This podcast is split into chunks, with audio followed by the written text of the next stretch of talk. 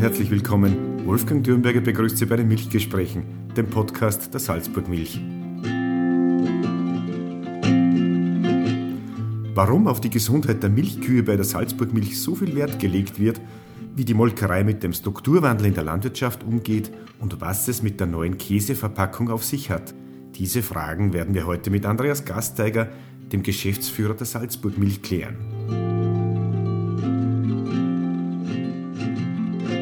Andreas, bei der Salzburg Milch gibt es seit kurzem eine Premium-Frühstücks-Heumilch.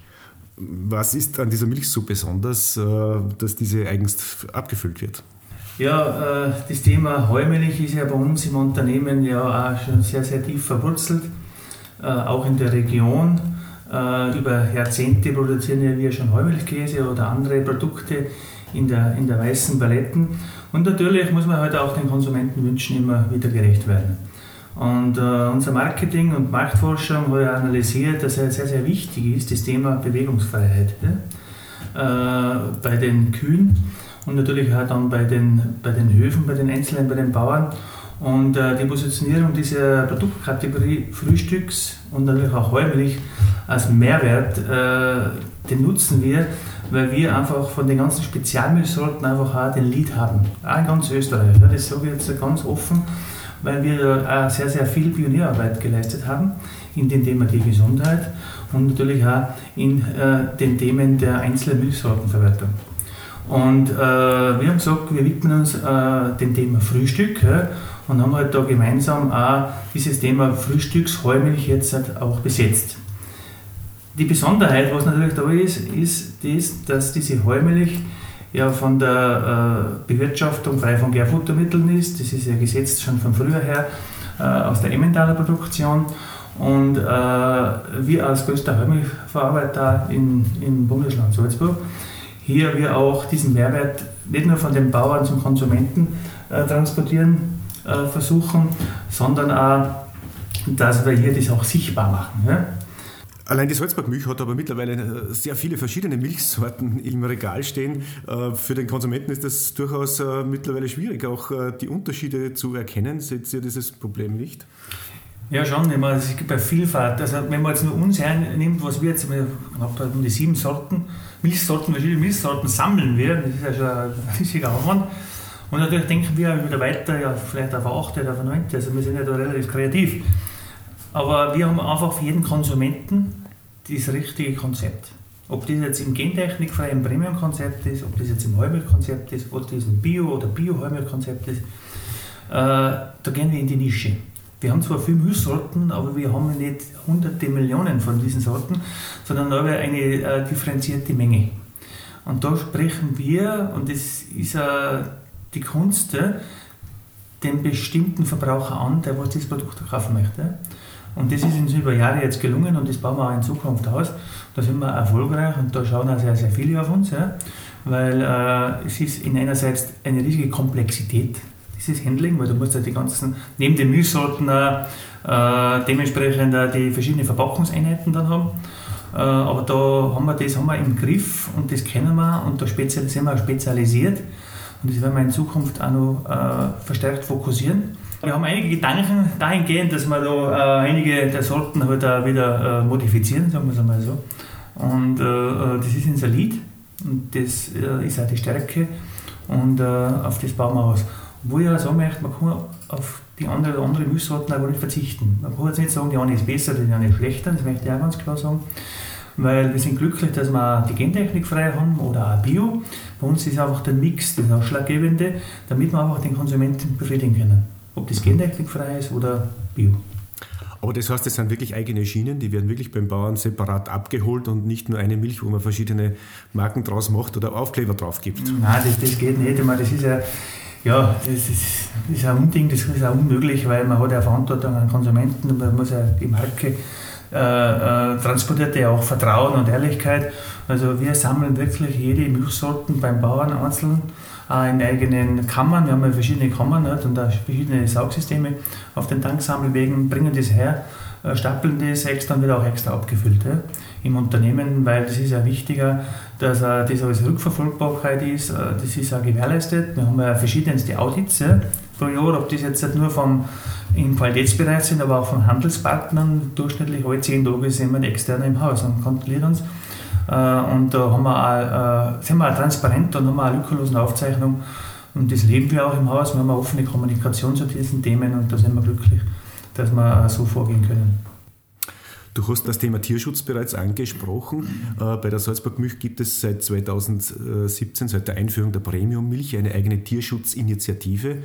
Wie sieht die aus? Wie läuft dieses Projekt? Ja, du musst jetzt ein bisschen ausholen, weil 2017 haben wir die Marke eingeführt, ja? also die Premium-Marken. Und man muss ja sagen, fast zwei Jahre vorher haben wir schon da auf das Thema, haben wir halt auf diese Markenstrategie gesetzt und haben halt dieses Projekt entwickelt. Äh, weil das kommt mir nicht von heute auf morgen, dass ich sage, jetzt, jetzt machen wir eine neue Packung und dann machen wir was. Ne? Da sind wir schon in uns gegangen und da haben wir das ganze Unternehmen auf den Kopf gestellt und haben wir auch analysiert in allen Abteilungen. In diesen Arbeitsgruppen waren bis zu 50 Mitarbeiter dabei von allen Abteilungen, die sind Overtime gegangen, also die haben wirklich sich da engagiert, auch eigentümerseitig haben wir da einige Herren eingebunden vom, vom Aufsichtsrat und auch von den Vorständen, dass wir die aber äh, informiert haben, was wir vorhaben. Das ist einmal das Markenkonzept und dann hat man gesagt, wo unterscheiden wir uns gegenüber anderen? Und das ist das Wichtige, der Unterscheidungsmerkmal, dass ja nicht jeder alles gleich macht. Ja. Damals, als wir das eingeführt haben, sind wir halt ein bisschen schon belächelt worden von vielen anderen, was machen sie denn da jetzt wieder? Äh, das, macht eh, das kann eh jeder machen, aber wir machen es mit einer Intensität wie kein anderer. Weil wir gesagt haben, wenn, dann muss man das plakativ machen, weil der Bauer macht ja schon so viel. Und das, was wir zeigen, das macht ja der Bauer schon über Jahrzehnte, aber keiner sieht wir machen das über unsere Marke ja sichtbar. Das ganze Thema Tiergesundheit, Tierwohl und die ganzen Themen, was wir da verarbeiten. Und da haben wir dann im Projekt auch gesagt, ja, wo wir weit gern wir zu den Themen. Dann haben wir gesagt, ja, wenn, dann muss man das, wir möchten wirklich vor der Kontrolle kommen, wir haben unsere Checks gemacht, ja, und da haben wir die Bauern abgeholt. Ja, und wenn wir das Projekt entwickelt haben, haben wir jetzt erst nur mit den Vorständen angefangen, haben wir den Vorstand einmal gecheckt, haben gesagt, ist das was? Ja? Die haben dann gesagt, das müssen justieren, das ist nicht so gut und das ist wieder besser, das ist plakativer. Und äh, wie das Thema Ausweichdistanz, das sagt eigentlich jedem was, wenn man hingeht zu, einer, zu einem Tier, sage ich mal Kuh oder Kreibe oder wie auch immer, sage ich mal Kuh, und die springt leider vor, dann weißt du, okay, das ist ein bisschen gefreckt, da kann sein, dass nicht alles so richtig läuft. Ja? Und äh, das haben wir halt dann auch in, gemeinsam mit der BOKO und auch mit, mit anderen, äh, auch mit NGOs eingebunden. Das ist auch ganz wichtig, dass sie dabei sind. Und die BOKO hat ja das auch, äh, mit einer Doktorarbeit belegt, ja, die ist jetzt auch abgeschlossen, äh, dass natürlich auch das Thema Tiergesundheit, Tierwohl schon äh, einen Einfluss hat auch dann auf die Milchqualität. Weil äh, natürlich auch das Thema Klauengesundheit ein ganz ein wichtiges Thema ist. Ja. Sehr viele meinen das nicht und von uns ist da gegangen, wenn wir diese Bauern alle checken, dass wir da Benchmark haben unter den Bauern. Da geht es jetzt nicht, der eine ist besser, der andere ist schlechter, der eine kriegt ein 1 und der andere ein 3er, Schulnotensystem. Da geht es einfach das ganze Monitoring und das ganze Management von einem Hof. Das eine sagen kann ein Bauer, der, Bauer A kann sagen, du, was tust du besser wie ich, weil du einfach äh, da vielleicht eine andere Anzahl an äh, Punkten hast. Ne? Und da kann man halt dann Austausch machen. Und deshalb haben wir ein 20 Unternehmen, Molkereiunternehmen jetzt in Österreich, dass wir gesagt haben, wir stellen uns eigentlich die Ärztinnen. Ne? die was das mitbegleitet und mitbetreut, ja, wo auch der Bauer äh, dementsprechend einen Ansprechpartner hat, einen professionellen, der was nicht belehrt oder erzieht, der was einmal Tipps gibt. Ja.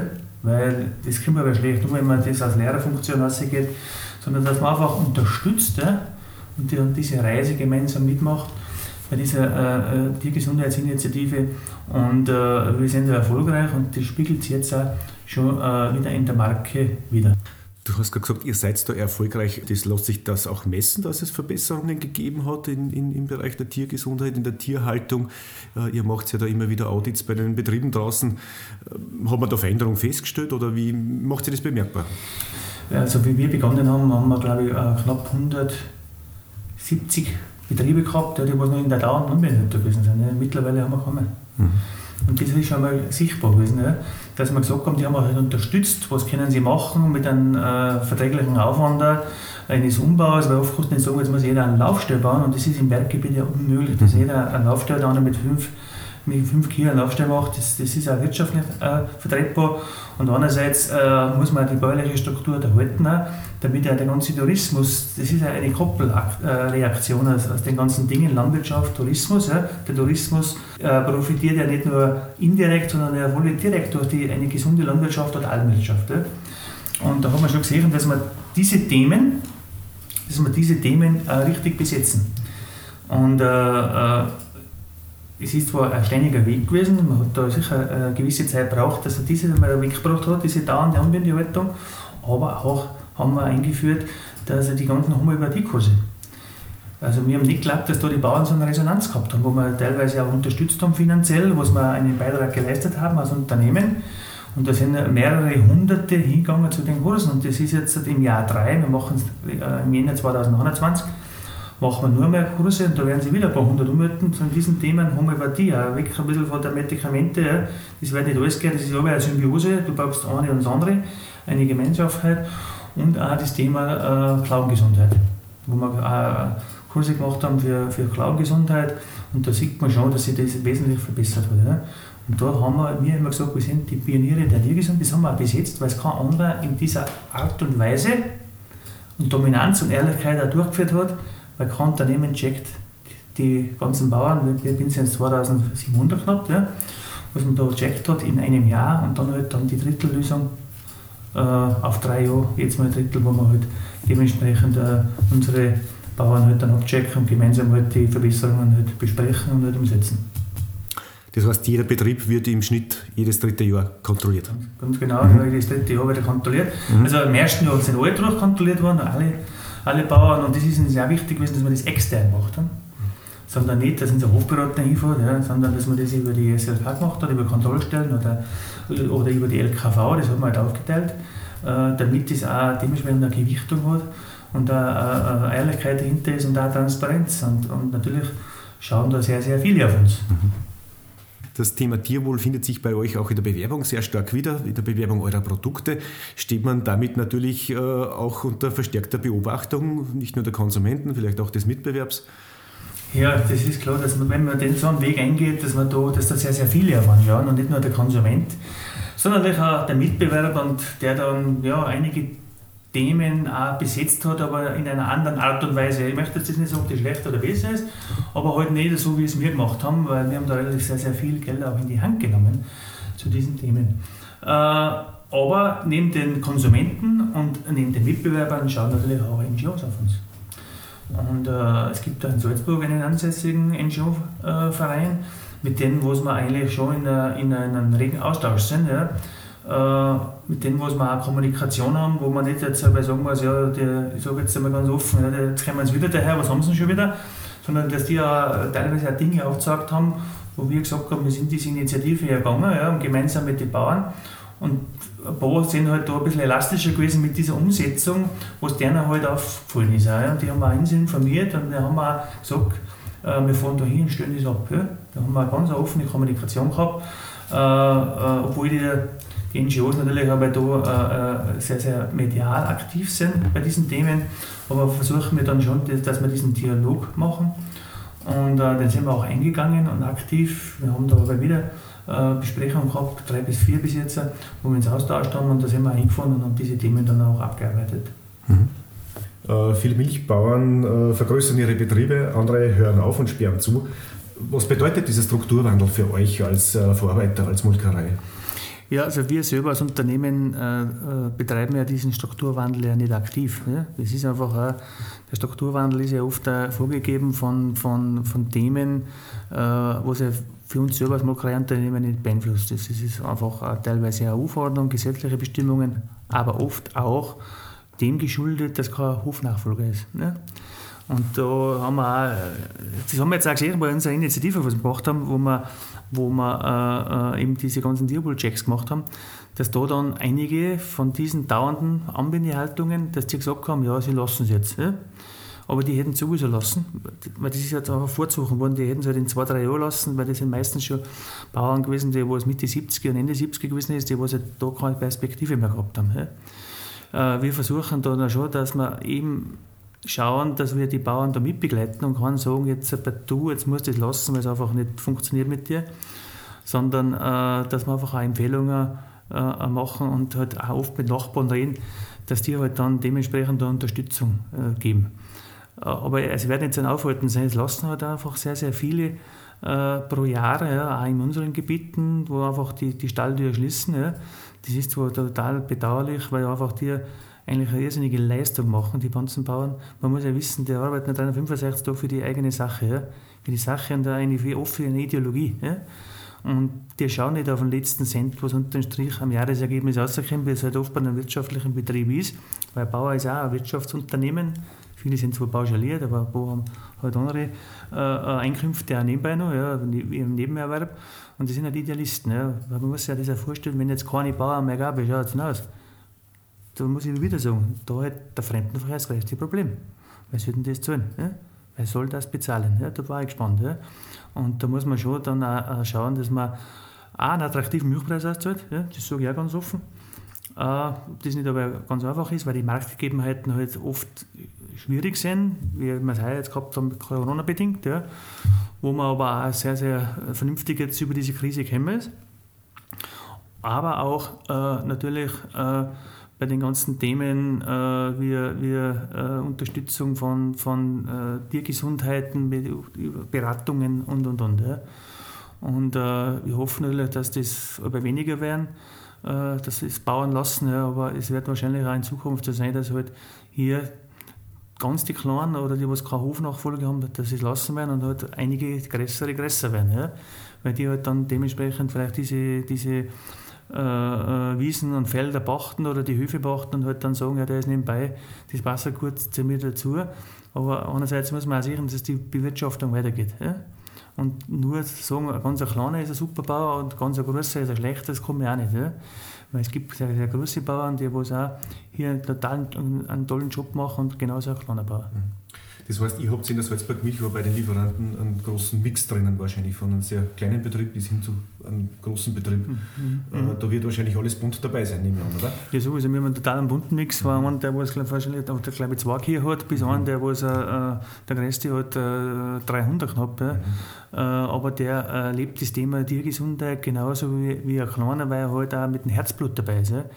Und wir sind da weit, weit weg, nur auch in, in, bei der Salzburg-Milch und vielleicht auch, nicht vielleicht auch, sogar in der österreichischen Milchwirtschaft, wie äh, in, für dänische Unternehmen oder für, für slowakische Unternehmen, die wo es, äh, was weiß ich, 1000 Kühe haben oder wie auch immer, das wird es bei uns nie geben, das kann man nicht vorstellen, weil es einfach die Struktur nicht hergibt und auch die, die Landwirtschaft ganz ohne aufgestellt ist. Ja.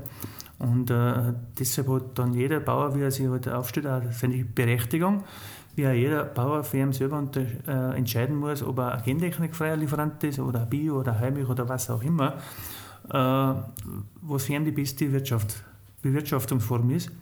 Äh, weil, er, weil für uns ist das natürlich auch wichtig, dass einer nicht gerade Bio ist, weil man einen guten Preis auszahlen, sondern weil er auch die DNA hat als Biobauer und da sind wir eigentlich gut aufgestellt. Das heißt aber, die Entscheidungsfreiheit, wie jeder Betrieb dann produziert, ob er Bio macht, ob er Heumilch macht oder ob er mit Silage arbeitet, das überlasst ihr den Betrieben selbst. Das heißt, das gibt es ja nicht vor.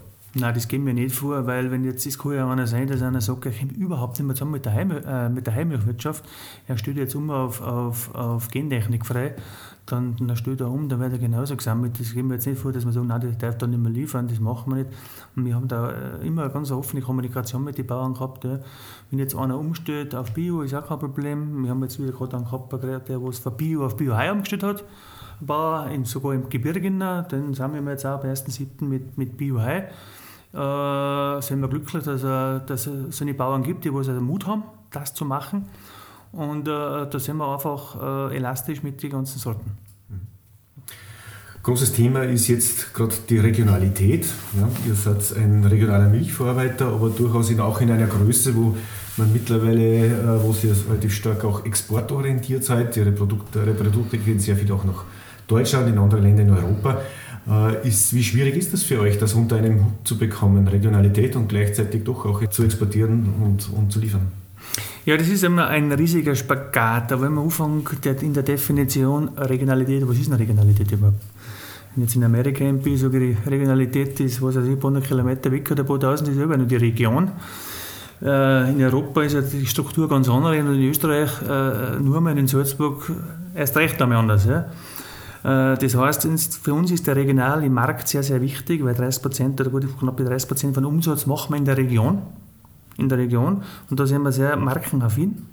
Und da schauen wir dass wir die Marke zum Konsumenten transportieren. Und das haben wir jetzt auch wirklich gesehen in der Corona-Krise, dass der Konsument auf die Marke zugegriffen hat. Wir haben da wirklich ein sehr schönes Wachstum gehabt in den Markenprodukten im Lebensmitteleinzelhandel dass der Konsument gesagt hat, er ist markentreu, nur mehr forciert er die Marke, weil das Thema Versorgungssicherheit, Nahversorger, ja, sehr, sehr wichtig ist. Und da hat er auf unsere Produkte in der Marke zurückgegriffen. Da sind wir sehr, sehr stolz. Aber natürlich haben wir knapp 290 Millionen Kilogramm Milch und das konsumiert halt nicht nur der Salzburger, das geht halt nicht. Ja. Und deshalb ist es auch wichtig für uns die Exportmärkte. Und äh, da haben wir natürlich jetzt auch heuer gestartet nochmal in Deutschland mit Marken, speziell auch in der Käsescheiben und auch in, in Milchprodukten im deutschen Lebensmitteleinzelhandel, weil wir gesagt haben, ja, der deutsche Gast ist ja einer von den wichtigsten in der Region. Also kennt er die Regionalität und wir bringen ihm die Regionalität von Salzburg nach Deutschland oder nach, nach Belgien oder nach Italien sogar. Äh, mit unseren Produkten versorgen wir ihm aus der Region in seine Region. Ja. Und äh, äh, das scheint jetzt momentan einmal zu funktionieren, weil natürlich auch jetzt in der Krise sehr viel daheim gewesen sind und äh, da dann diese Produkte gekauft haben, sind eben diese Exportmärkte für uns sehr, sehr wichtig. Nicht nur wichtig, auch essentiell, damit wir unsere Markenprodukte und auch andere Produkte äh, zum Konsumenten bringen. Das heißt, ihr wollt aber trotzdem auch die Molkerei der Salzburgerinnen und Salzburger bleiben. Das ist schon auch ein äh, wichtiges Ziel für euch? Ja, das ist ganz klar. Unser klarer Absender ist Salzburg. Wir haben ja vor Jahren die Umvermittlung gemacht äh, von der Alpenmilch auf die Salzburgmilch. Das war 2013. Wenn wir gesagt haben, die Positionierung äh, ist klar Salzburg. Ja. Wir transportieren das Bundesland Salzburg mit. Ja, mit unserem Unternehmen, mit unseren Produkten, unseren Käseprodukten oder Milchprodukten aus den Konsumenten und die Positionierung ist Salzburg. Und das Logo wird immer mittransportiert, auch in der Marke. Ob das jetzt eine gentechnikfrei ist oder ob das eine Heumilch ist, weil die Marke Salzburg ist das höchste Gut für uns. Andreas, deine Einblicke in das Unternehmen sind sehr spannend. Wir werden an dieser Stelle aber jetzt stoppen. Ich freue mich schon auf den zweiten Teil des Interviews mit dir, wo wir uns im Speziellen über die Umweltleistungen der Salzburg Milch unterhalten werden.